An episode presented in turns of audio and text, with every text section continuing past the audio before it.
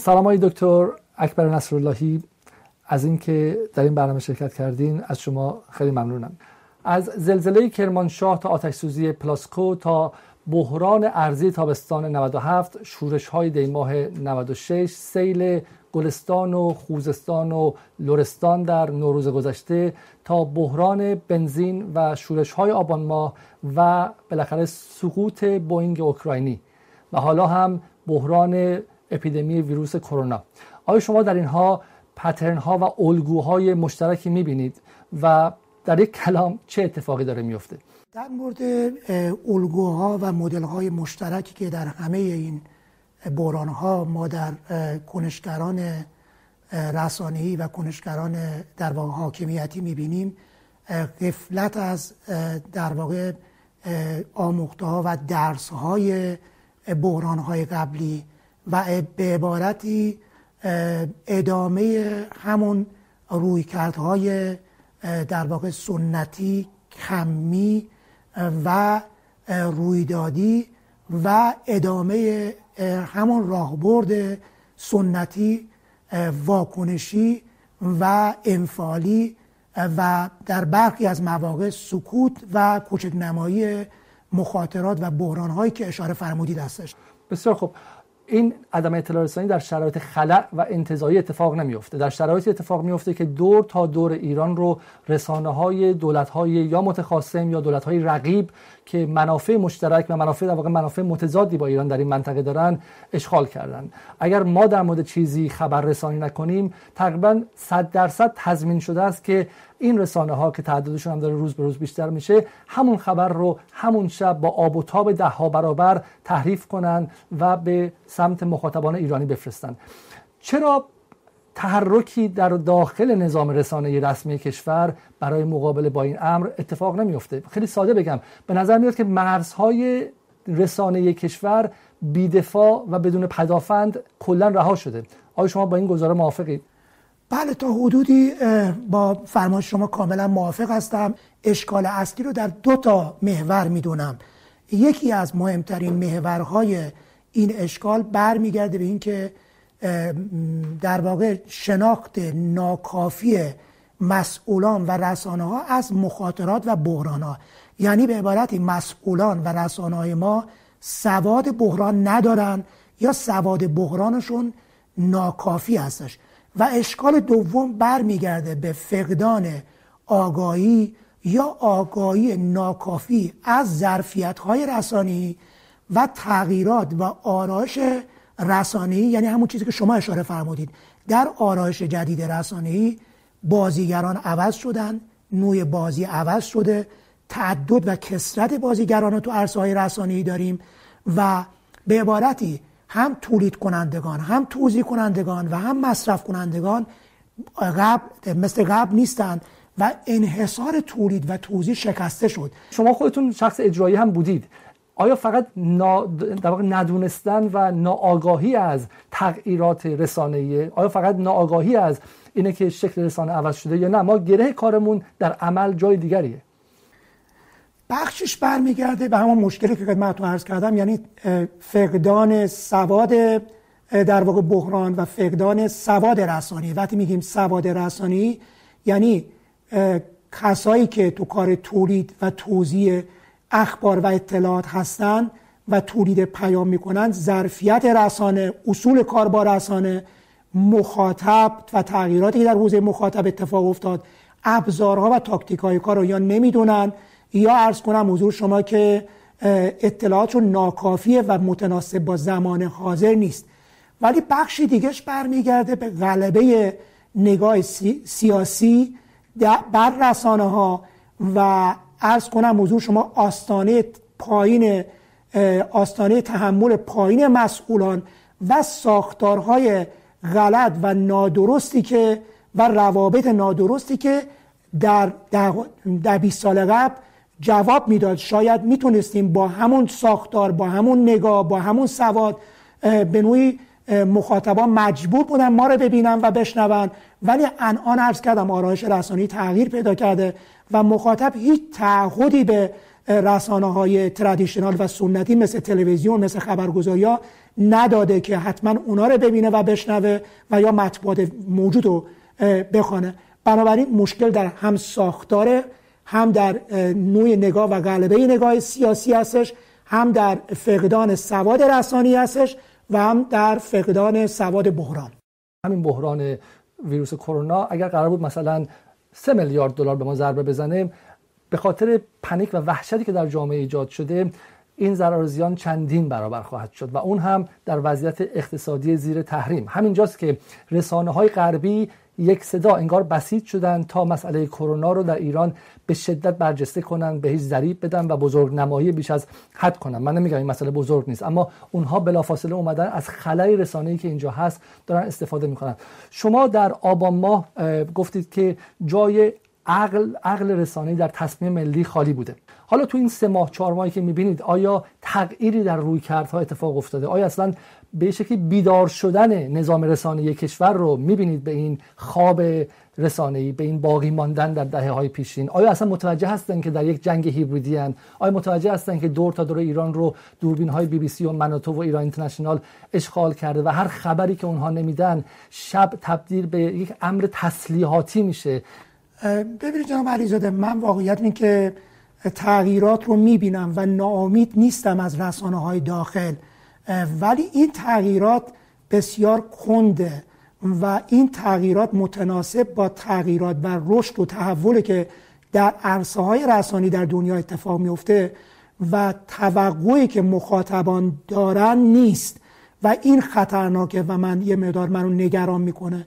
الان تغییرات وجود داره. برخند بعضی مواقع در شکل و ظاهر قضیه وجود داره. اما این تغییرات شکلی و به مقدار برخی مواقع تغییرات روی کردی و محتوایی کافی نیستش و کشور ما رو و رسانه های ما رو دچار زیانهای جبران ناپذیری کرده. ببینید در بحث مدیریت بحران ما تعریف که در مورد مدیریت بحران می‌کنیم اینه که میگیم بحران مجموعه مجموعه تدابیر و اقداماتی که از قبل از وقوع بحران اتخاذ میشه و تا زمان وقوع بحران و بعد از اون رو در بر می‌گیره. خب بنابراین اشکالی که در بحث رسانه های ما وجود داره و مسئولان ما که شما میفرمایید که آیا اتفاقی افتاده از اون بحران هایی که یک دو سال قبل تا حالا یا نه در بر همون پاش نمیگرده و این تغییری رو ما مشاهده نمی‌کنیم. اشکالی که وجود داره بله واقعا مطالعات من و بررسی های من نشون میده که همچنان نوع تعریفی که مسئولان و رسانه های ما از مدیریت بحران دارن به بخشی از تعریف مدیریت بحران تمرکز داره. یعنی مجموعه اقداماتی که در زمان بحران انجام میدن و به لحاظ کمی هم میزانش بالا هستش و در زمان بحران میشه گفتش که اقدامات در خور تقدیری دارن. اما همونطوری که شما اشاره فرمودید ما اگه بخوایم بحران اتفاق نیفته یعنی مخاطرات تبدیل به بحران نشوند باید مجموعه تدابیر و اقدامات رو قبل از وقوع بحران اتخاذ بکنیم. یعنی رسانه ها و مسئولان ما اولا خودشون آگاه بشن و ثانیا مردم و بخش های دیگه رو آگاه بکنن و حساس بکنن در مورد کرونا. بذار من سریع از شما بپرسم. بذار من سریع از شما بپرسم. سوال من خیلی ساده اینه. چه اتفاقی داره میفته پنهانکاری دروغگویی مخفیکاری ابهام یا این نه؟ یا ناتوانی و بیسوادی از نحوه گفتگو با مردم؟ آقای علیزاده منم سریع به شما بگم. همه این چیزهایی که شما فرمودی داره اتفاق میفته هم دروغگویی داره اتفاق میفته هم پنهانکاری داره اتفاق میفته هم ناگاهی از آنچه که در حال وقوع هستش و اطلاع رسانی ناسایی و نادرست. اما به طور کلی می‌خوام بگیم که سهم دروغگویی زیاد نیست. در ماجرای مربوط به ماجرای آبان ما یعنی طرح افزایش قیمت بنزین و سهمیه بندی بنزین به مردم دروغ گفته شده. رفتار غیر صادقانه با مردم شده. خب این نمونه از دروغگویی در بحران. یا در مورد مربوط به سیل گلستان خب اون استانداری که به سفر خارج رفته خب اول اطلاع رسانی درست به مردم داده نمی‌شد و مسئولان به دروغ سفریشون رو پنهان نگه داشتن و در واقع با مردم صادقانه رفتار نشده. اینا نمونه های دروغ هستند ولی در بسیار مواقع نمونه های دروغ رو ما کم داریم. ولی نمونه های راست هم نداریم. نمونه هایی هستش که پنهانکاری نمونه هایی هستش که در واقع اقدام شده در مورد بحران اما دیر اقدام شده. یعنی حرفی که باید در زمان بحران و مردم که نیاز دارن به اطلاع رسانی دروغ راست در واقع گفته بشه در زمان در واقع نامناسب و با تاخیر گفته شده. اما به هر صورت از نظام جمهوری اسلامی از رسانه های جمهوری اسلامی و از مسئولان جمهوری اسلامی توقع نیست. حتی در یک مورد هم به مردمشون غیر با مردمشون غیر صادقانه رفتار کنند آی دکتر شما گفتید که مردم حتی توقع یک مورد دروغ رو هم ندارن. چه بسا اتفاقا مشکل ما در این باشه؟ یعنی چون نظام رسانه ما فکر می‌کنه که مردم حتی توقع یک مورد دروغ رو هم ندارن مجبور به پنهانکاری میشه. در حالی که در یک نظام سیاسی واقعی با 85 میلیون نفر جمعیت زیر بدترین فشارهای اقتصادی و نظامی و سیاسی آمریکا مگه میشه؟ مگه میشه از اون صدها هزاران و دهها هزار کارگزار معاون وزیر سردار قاضی و نیروهایی که این نظام رو تشکیل میدن مگه میشه کسی دروغ نگه یک مورد هم؟ اتفاقا مسئله این نیست. این که ما باید عادت کنیم که درون یک نظام وسیع و متکثر از جناهای مختلف افرادی هستن که فاسدترن افرادی هستن که سالمترن افرادی هستن مطلقا سالمن افرادی هم هستن که اون وسط قاطی شدن و دروغ میگن. رسانه کارش همینه اینه که سازوکارهایی تعریف کنه که اون فسادها رو بیاره بیرون برجسته کنه فشار افکار عمومی رو هدایت کنه پرسشگری کنن افکار عمومی و اون بخش فساد و بخش فاسد مجبور یا به استعفا یا به عذرخواهی و تغییر رویه بشه. اینجاست که من فکر می‌کنم که نداشتن رسانه ما رو به این حالت صفر و یکی گذاشته. یعنی ما نمی‌تونیم حتی از یک مورد اشتباه هم بگیم. ولی وقتی که از یک مورد اشتباه یک مسئول جزء نمیگیم در ذهن مردم به پای کل نظام نوشته میشه. به عبارتی شاید بشه از این اصطلاح استفاده کرد که انگار ما با اپیدمی بیاعتمادی طرفیم. یعنی اگر ما یک مسئول فاسد و دروغگو و پنهانکار رو قرنطینه کنیم خیلی سریع و خیلی زود این بیاعتمادی در ذهن مردم پخش نمیشه و منتشر نمیشه به کلیت نظام. آیا شما با چنین طرح مسئله موافقید؟ ما یه تاکتیکی در پوشش خبری داریم و در کار رسانی به نام تاکتیک هزینه برای سرمایه. یعنی هزینه برای سرمایه یعنی اینکه شما یه وقتایی همین نکاتی که شما فرمودید تو داخل سیستم یک فسادی وجود داره یک دروغی رو یکی گفته یک سوی مدیریتی رو باش سراکار دارید. که اگر که این سوی مدیریت و این دروغ و اون فرد خاطی رو مطرح بکنید و باش مقابله بشه این ظاهر کار اینه که یک هزینه رو در واقع به سیستم وارد می‌کنه. اما این هزینه نیست. این در دراز مدت باعث این میشه که سرمایه فراهم بشه برای اون سازمان و کشور که ما اسمش می‌ذاریم اعتماد. بنابراین حتما باید در سیستم به این بزرگی انتظار داشته باشیم کسی خطا بکنه. کسی دروغ بگه کسی سرنگاری بکنه کسی باعث این بشه که حیثیت در واقع یک نظام مردمی زیر سوال بره.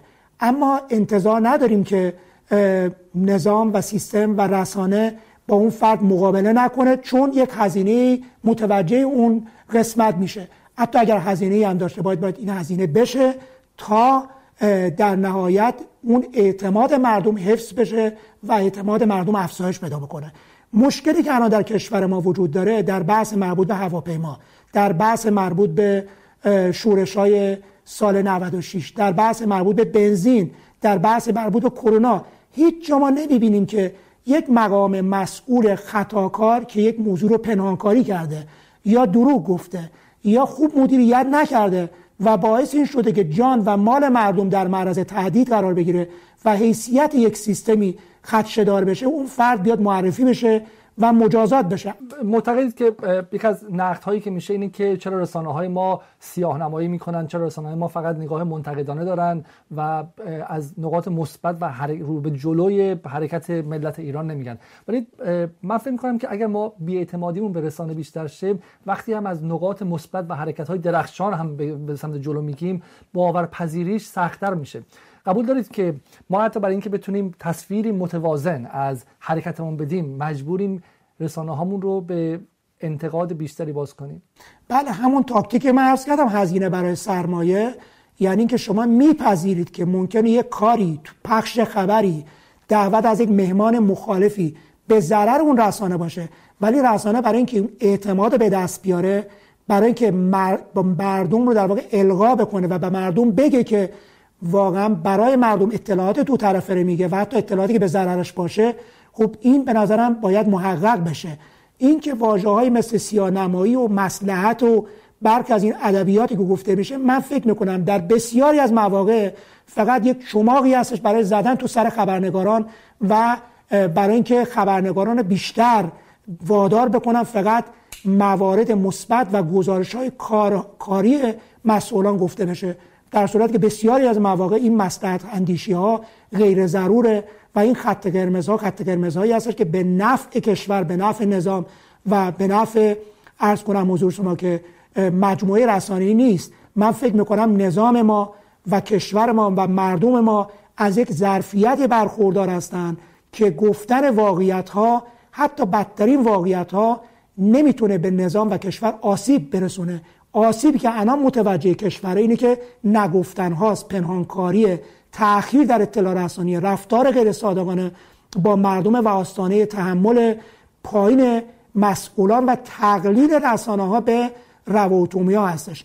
مشکلی که الان کشور ما ازش رنگ می‌بره و در واقع آسیب میبیره اینی که مسئولان در واقع موضوعات اساسی کشور رو و نیازهای در واقع اساسی مردم رو روندی نگاه نمی‌کنن و مردم رو همچنان همون مردم منفعل 40 50 سال قبل می‌بینن در صورتی که اینطوری نیست و مردم الان کنشگر بسیار فعالی هستند و این نظریه رو قبول داشته باشیم که فضای مجازی الان دست مردمه و اگر رسانه های رسمی و مسئولان این واقعیت رو نپذیرن دچار مشکل خواهند شد. من به این شکل باز کنم پارادوکسی که ما باهاش سر کار داریم الان اینه.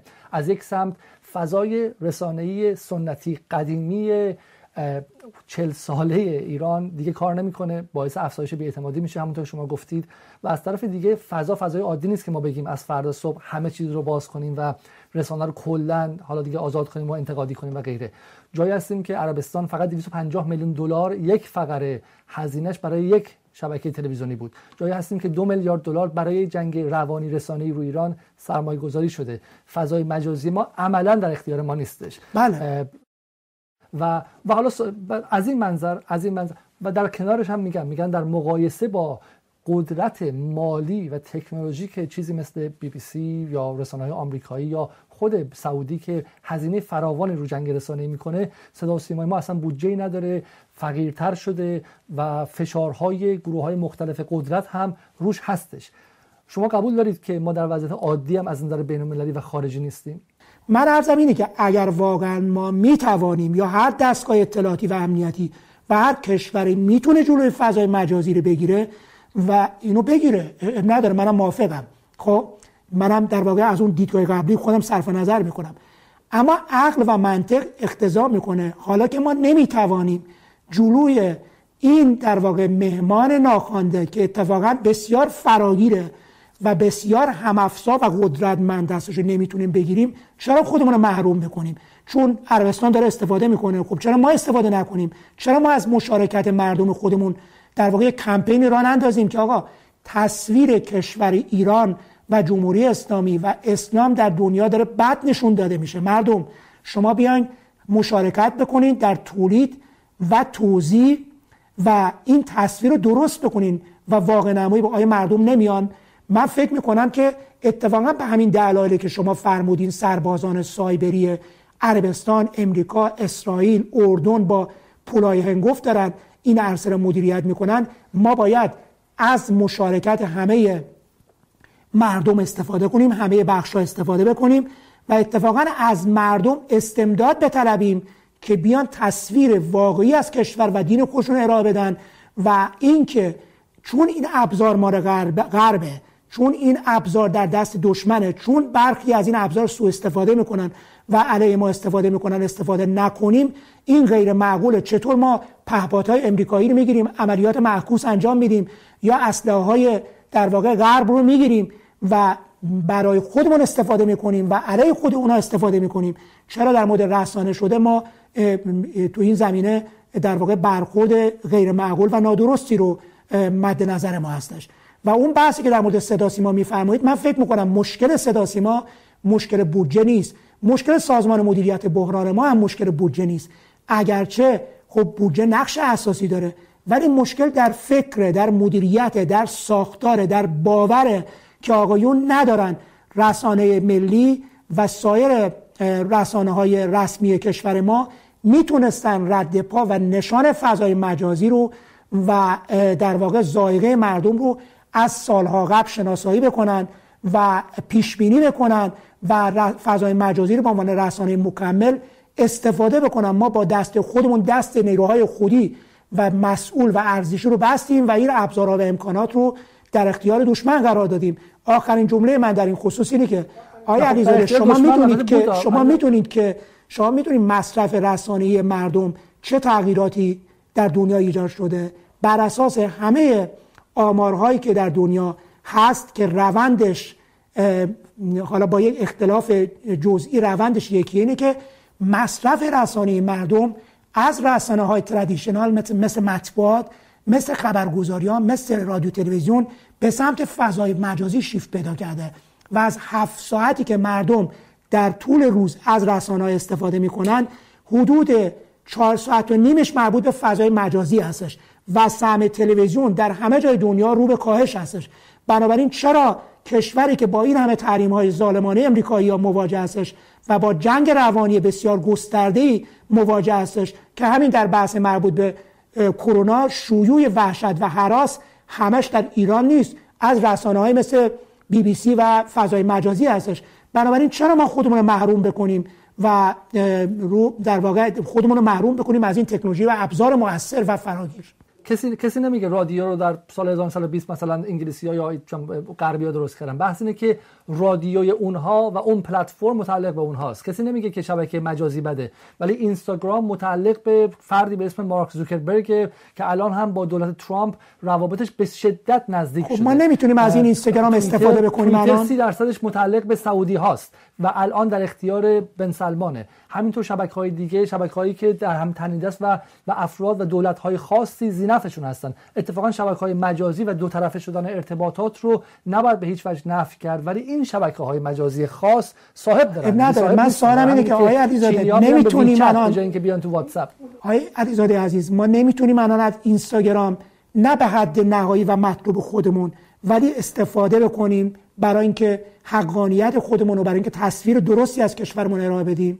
از هر کدوم از این ابزارها مال هر جایی هست تا هر اندازه که ما بتونیم استفاده بکنیم فریاد مظلومیت به تعبیر شما جمهوری اسلامی رو بگیم و تصویر درستی از کشورمون ارائه بکنیم و نیاز مخاطبان رو تأمین بکنیم و اونا رو در واقع ترغیب کنیم که بیان از ما ببینن و ما رو ببینن و ما رو گوش کنن.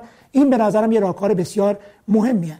به هر اندازه که ما تأخیر داشته باشیم در تولید اخبار در توضیح هوشمندانه اطلاعات و اخبار و تأمین آموزش و سرگرمی مورد نیاز مردم در واقع میدان دادیم به رسانه های غربی و رسانه های متخاصم و دشمن. مخالفان و منتقدان این نگاه میگن که شما یک جمعیت 80 میلیونی رو بدون اینکه پدافند اولیه شهروندی رسانه ای داشته باشن در یک فضای باز وارد می‌کنید بدون اینکه حتی بدونن چی دارن می‌بینن و چی نمی‌بینن و این تا حد زیادی به خطر انداختن این جمعیته. اونها به نظر من ادعاشون نیست که ما کلا فضا رو ببندیم ولی دارن سعی می‌کنن که سرعت این به شکلی حبوط و فرو افتادن یک جمعیت 80 میلیون نفری رو در یک فضایی که به هیچ وجه کنترلش در اختیار ما نیست رو کمتر کنن تا حد ممکن. حالا با فیلترینگ با راههای دیگه. من مدافعش به هیچ وجه نیستم اما به نظر من نگاه اونها اینه که خب اگر ما در سال هفت در دهه 70 مثلا با ماهواره مقابله نمی کردیم با سرعت چنان زیادی وارد اون فضا می شدیم که دیگه عملا کنترل کامل اجتماعی از اختیار دولت ملت بومی خارج میشه و در اختیار امپریالیسم و قدرت اون طرفی قرار می گرفتش برای همین اینها به عنوان سرعت شکن و به شکلی شتابگیر به این رفتارشون نگاه می‌کنن. آیا به نظر شما این شتابگیریه یا نه؟ ببینید آقای علیزاده تو بحث علم میگن ما چهار تا هدف داریم. یکی description و توصیف یکی explanation و تبیین یکی prediction و پیشبینی و یکی مداخله هستش. آقایونی که انانین اظهار نظر می‌کنن حتما از روی دلسوزی هستش و من واقعا قدردانی می‌کنم از این دوستان. اما چرا؟ سوال اینه که اولا بدونن چه, چه با چه واقعیتی مواجه هستیم. ثانیا به این سوال جواب بدن explanation تبیین. چرا این وضعیت اتفاق افتاد؟ شاید یکی از دلایل اصلیش کمکاری همین در واقع متولیان و کنشگران رسانه‌ای و حاکمیتی که به موقع ورود نکردن و به موقع فهم نکردن. و نکته سوم پریدیکشن است پیش بینی بکنن که در صورت ما در آینده با چه مشکلات و مسائل مواجه هستیم. خب؟ و سهم هر یک از این بخش چی هستش و اگر قرار باشه با این فرمون بریم چه مشکلات آرزمون میشه و مداخله کنیم. من کاملا با فرمان شما موافق هستم. من بحثم اینه که تا موقعی که اون بسترها ببین مردم اولا منتظر نمیمونن. مردم کارمند ما نیستن. روابط عوض شده. بنابراین مردم اینطور نیستش که مثل ماجرای فیلترینگ بگن که امروز تا تا قبلش همه چی باز بود آزاد بود از فردا بگن مردم. شما از این پلتفرم بریم اون پلتفرم. مردم زندگیشون با یک پلتفرم خاص بوده حالا غلط یا درست به دلیل تعلل و کمکاری دولت و برخی از کنشگران رسانه‌ای اون اتفاق افتاد. بعد اینطور نیست مردم ماشین باشن به یه دکمه برن یه پلتفرم دیگه. من ارزم اینه که حتما باید پلتفرم های داخلی ایجاد بشه تقویت بشه و کاری که مردم به اون اعتماد بکنن و تا موقعی که اون امکان فراهم بشه ما خودمون رو محروم نکنیم این اسلحه‌ای که دست ما هستش و ما می‌تونیم از خودمون حداقل تا یک اندازه دفاع کنیم و صدامون رو برسونیم اینو واگذار نکنیم به دشمن. دشمن استقبال می‌کنه از این ماجرا. چون اگر ما صحنه رو خالی بکنیم مردم که صحنه رو خالی نمی‌کنن. ببینید من اعتقاد دارم که الان صدا سیما داره کارش خوب انجام میده. الان داره آموزش های مناسب میده. همون اشکالی که گفتم در قبل از بحران باید یه کاری رو انجام می‌داد دیر شروع کردن. ولی الان رسانه های رسمی تقریبا دارن کاراشون خوب انجام میدن. خب دارن آموزش میدن به مردم دارن اطلاعات رو از منابع رسمی می‌گیرن از منابع معتبر می‌گیرن. اما اگر اشکالی که وجود داره اینه که رسانه های رسمی در شرایطی دارن این کار انجام میدن که مردم به واسطه عملکرد غلط رسانه های رسمی و مسئولان اعتمادی به اونا ندارن. و این اتفاقا می‌تونه یک فرصت استثنایی برای رسانه های رسمی و مسئولان باشه که اعتمادی که به واسطه عملکرد غلط در ماجرای هواپیما در ماجرای بنزین و سایر ماجرا از دست دادن اینو به دست بیارن. پس در حال حاضر من فکر می‌کنم که اطلاعاتی که داره تو این زمینه تولید و منتشر میشه در رسانه های رسمی به نظرم اطلاعاتی هستش که از اعتبار خوبی برخوردار هستش و به خوبی و در بسته‌بندی ها جذاب داره ارائه میشه. از اکبر نصراللهی می‌پرسم. مثلا وضع رسانه ایران در سال 1400 1405 و 1410 رو چگونه می‌بینه؟ آیا برون رفتی از این انصداد رسانه‌ای؟ متصور هستین شما براش؟ ببینید ما خیلی از وقایع رو پشت سر گذروندیم که امید نمی رفت که ملت ایران و در واقع حاکمیت اون وضع پشت سر بگذرونه. بنابراین من فکر می‌کنم اگر اراده ای باشه و اگر هوشمندی باشه و اگر جسارتی در کار باشه چرا که نه حتما مقدور هستش.